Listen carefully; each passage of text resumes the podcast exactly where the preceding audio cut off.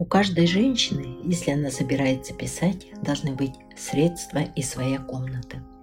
Эта фраза принадлежит перу известной британской писательницы Вершини Вулф, 140 лет со дня рождения, которое отмечалось 25 января 2022 года. Она прожила непростую жизнь, которая закончилась трагедией. 28 марта 1941 года в возрасте 59 лет она покончила с собой, утопившись в реке неподалеку от своего загородного дома. Что привело известную успешную писательницу к такому концу? Какие тайники души она скрывала от окружающих? Сегодня мы попытаемся раскрыть эту тайну на нашей очередной встрече в рамках проекта «Читаем у камина». В предсмертной записке мужу Виржиния написала «Мой дорогой, я уверена, что снова схожу с ума.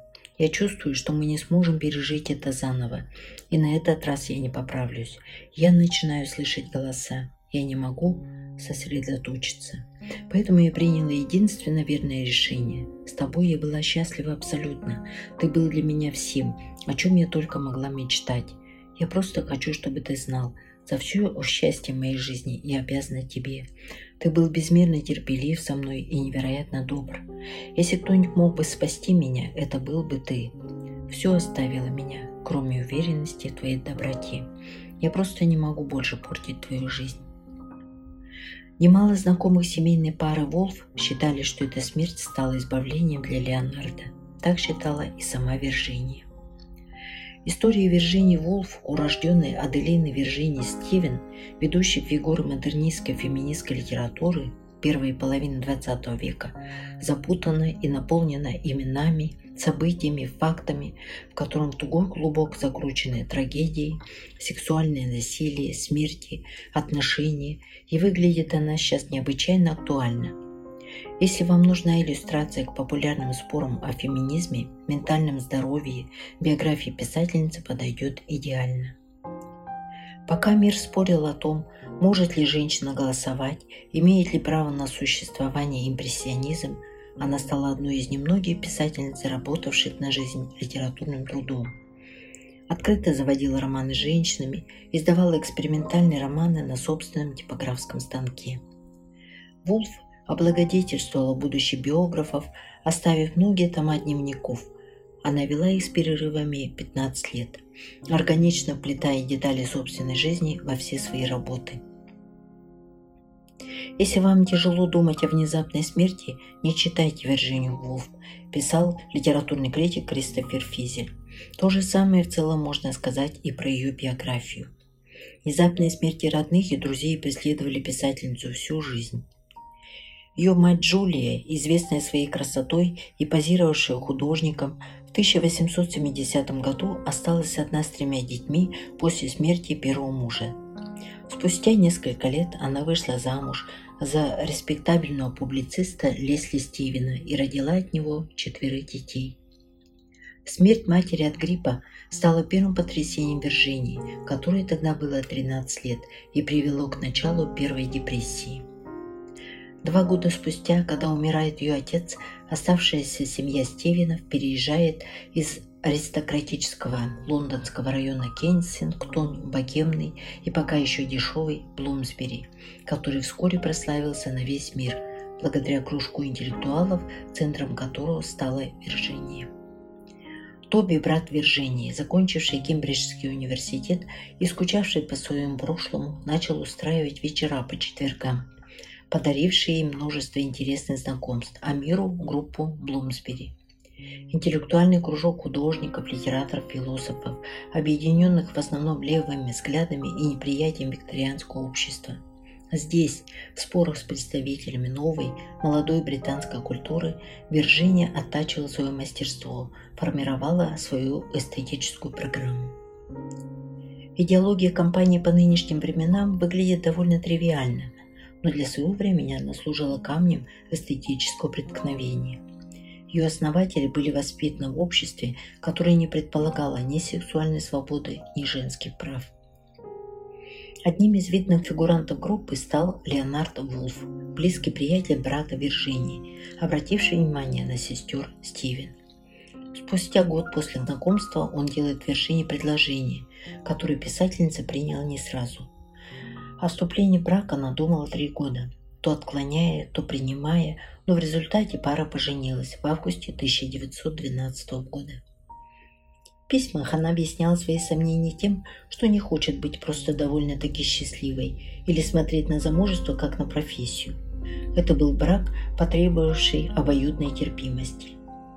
Леонард создал практически идеальные условия для писательской деятельности своей жены, ведь после свадьбы пара собиралась жить на деньги от литературных трудов. По наблюдениям биографов на протяжении всей жизни Вирджиния испытывала повышенную тревожность. Начало Первой мировой войны также спокойствия не добавляло. Поэтому, чтобы спасти Вирджинию от Лондона, от разрушающей дезориентации столичной жизни, Волфы осели в спокойном, тогда почти сельском Ричмонде. Леонард запланировал разместить на чердаке печатный станок, в том числе для того, чтобы Вершиния отвлекался от работы – Основанное супругами издательство Хогвартс Пресс обладало приятной особенностью. Писательнице не приходилось никак менять свои работы, чтобы добиться публикации, и она могла экспериментировать в свое удовольствие. Кроме того, благодаря печатному станку у семейства Булф завязались новые интересные знакомства. Одна из многочисленных новых знакомых писательницы, романистка Розамунд Лемон, писала о том, какой Виржиния была в то время – невероятно красиво, строгой интеллектуальной красотой, с большими меланхоличными глазами. Она была высокой и худой, с потрясающе изящными руками. По словам Лемон, разговоры Волф были полны воспоминаний, сплетен, экстравагантно причудливых рассуждений и серьезных критических комментариев о книгах и картинах. В 1915 году выходит первый роман Виржинии «По морю прочь», Однако мысли о родителях не оставляли ее. В 1927 году она опубликовала роман «На маяк», которым попыталась воссоздать характеры Джулии Лесли Стивена в образах миссис и мистера Рэмзи.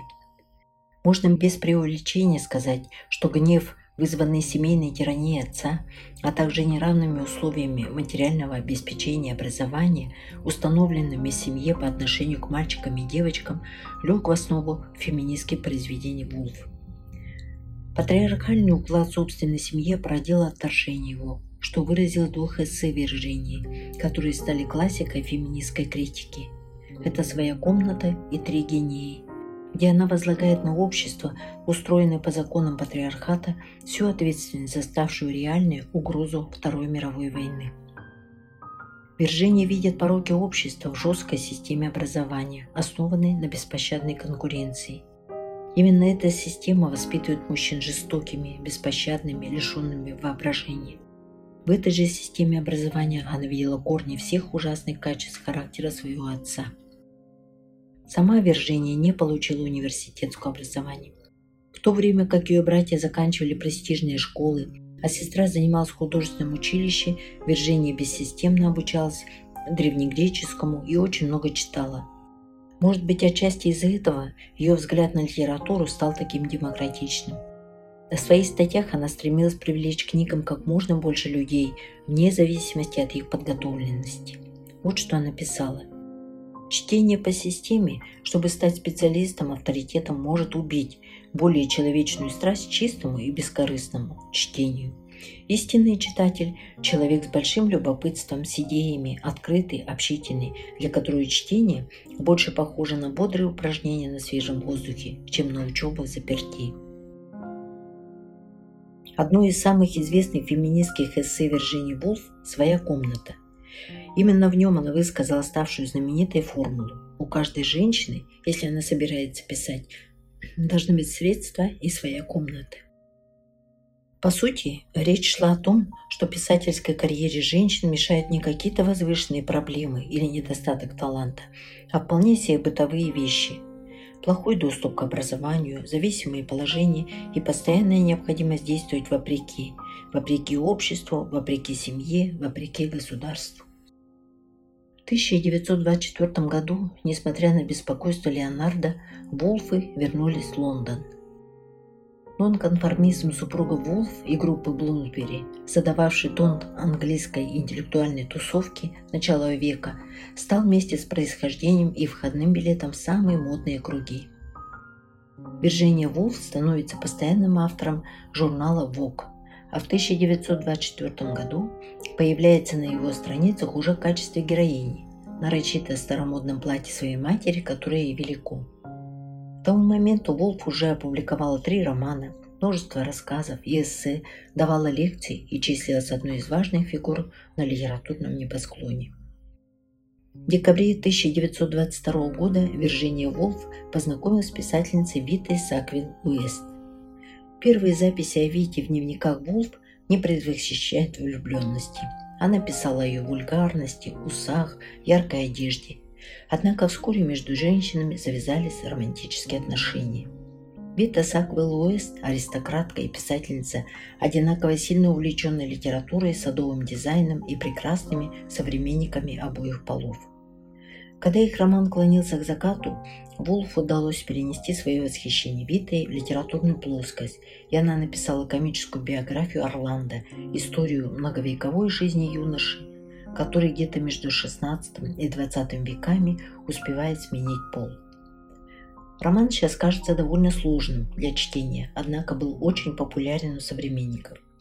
Андрогинный главный герой и героиня, списанные свиты, путешествуют во времени в течение 300 лет. Сын Саквилл Уэст, Найджел Николсон, позже отзовется об Орландо как о самом длинном, обаятельном любовном письме в истории – это сильно повлияло на творчество и благополучие Вирджинии. Она постоянно поддерживала ее как морально, так и финансово, организовав публикацию своих книг в издательстве Волфов, когда то переживало тяжелые времена. Несмотря на свой подчеркнутый современный образ жизни, в быту Вирджиния Волф предпочитала викторианские наряды. Платье в пол, шляпки, цветочный принт и зачесанный пучок волосы. «Моя любовь к одежде меня живо интересует», – пишет она в дневнике. «Только это не совсем любовь, а что именно, предстоит узнать».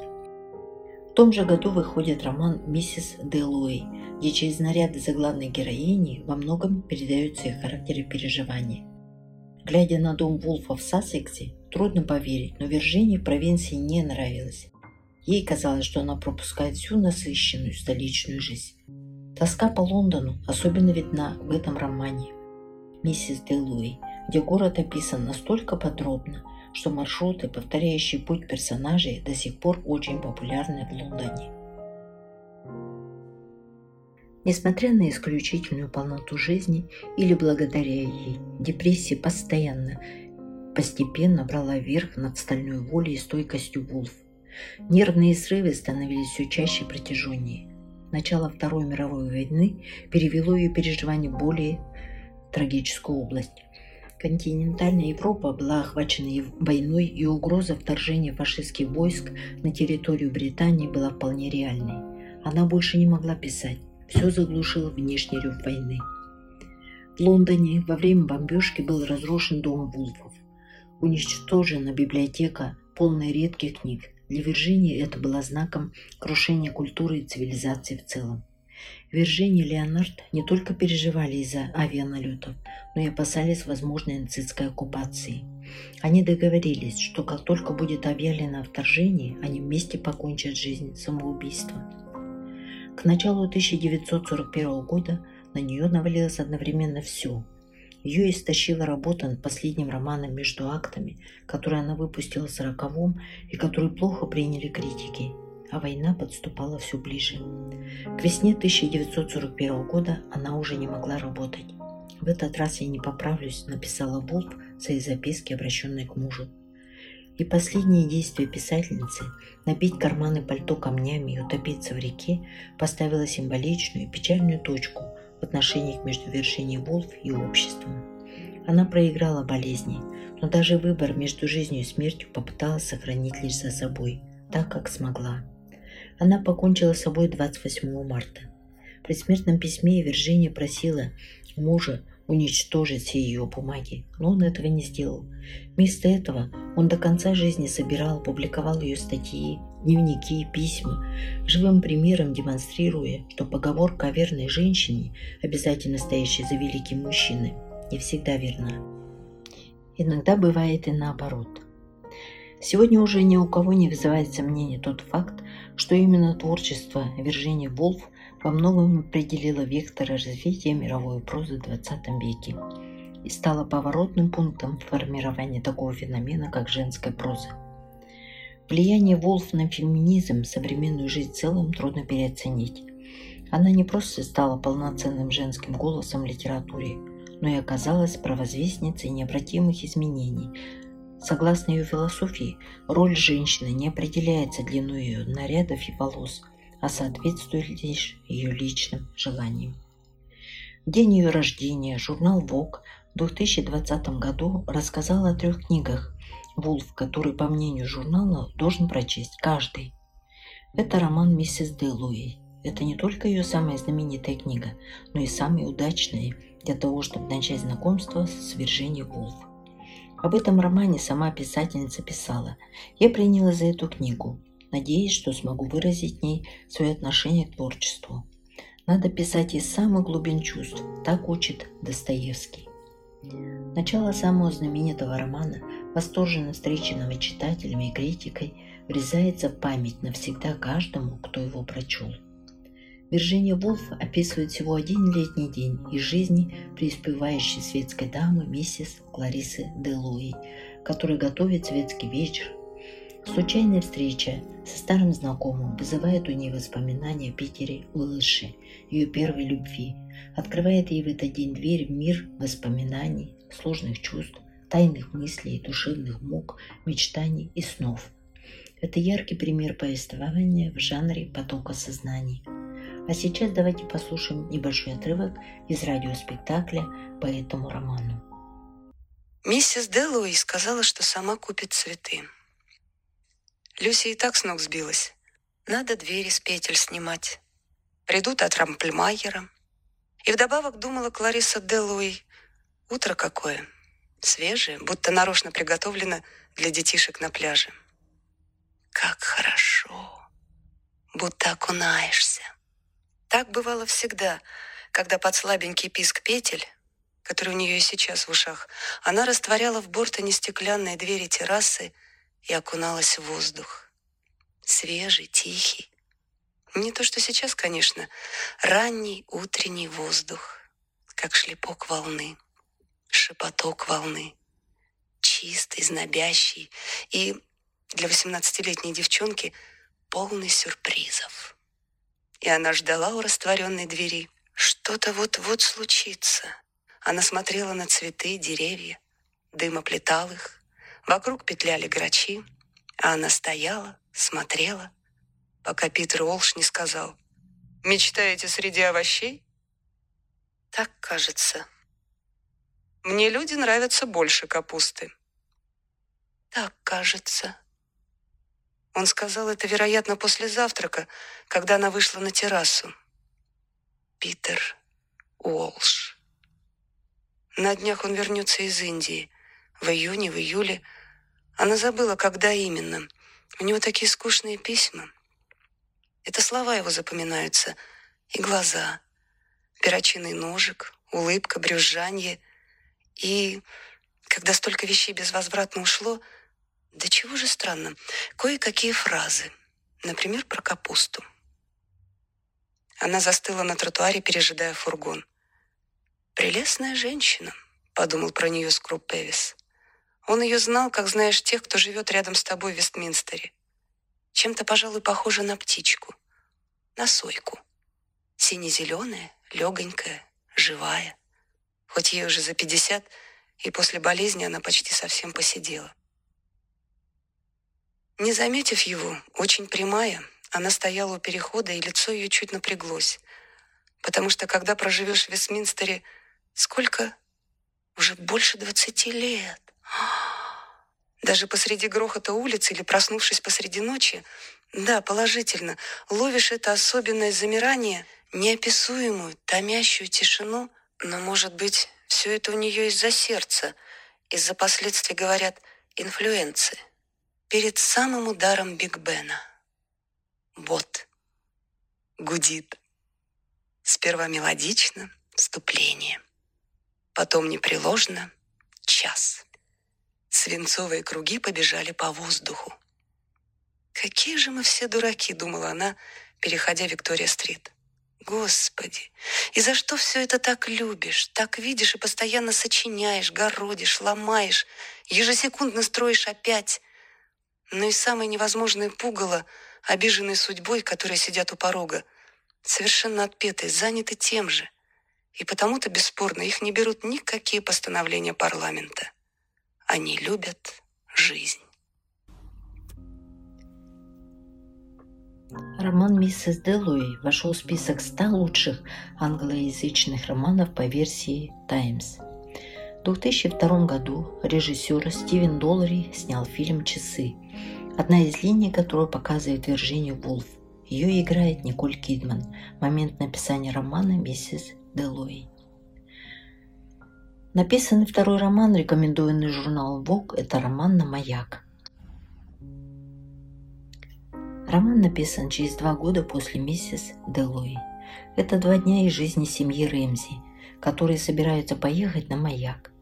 В воспоминаниях Виржиния писала, что образ матери, которую она очень любила и которая неожиданно скончалась, когда писательнице было всего 13 лет, преследовал ее всю жизнь, пока она не написала этот роман, который посвятила ей, и где в образе главной героини угадывается мать Виржинии Джулии – Книга отсылает модернистским текстам Пруста и Джойса. Читается сложно, но доставляет огромное эстетическое наслаждение.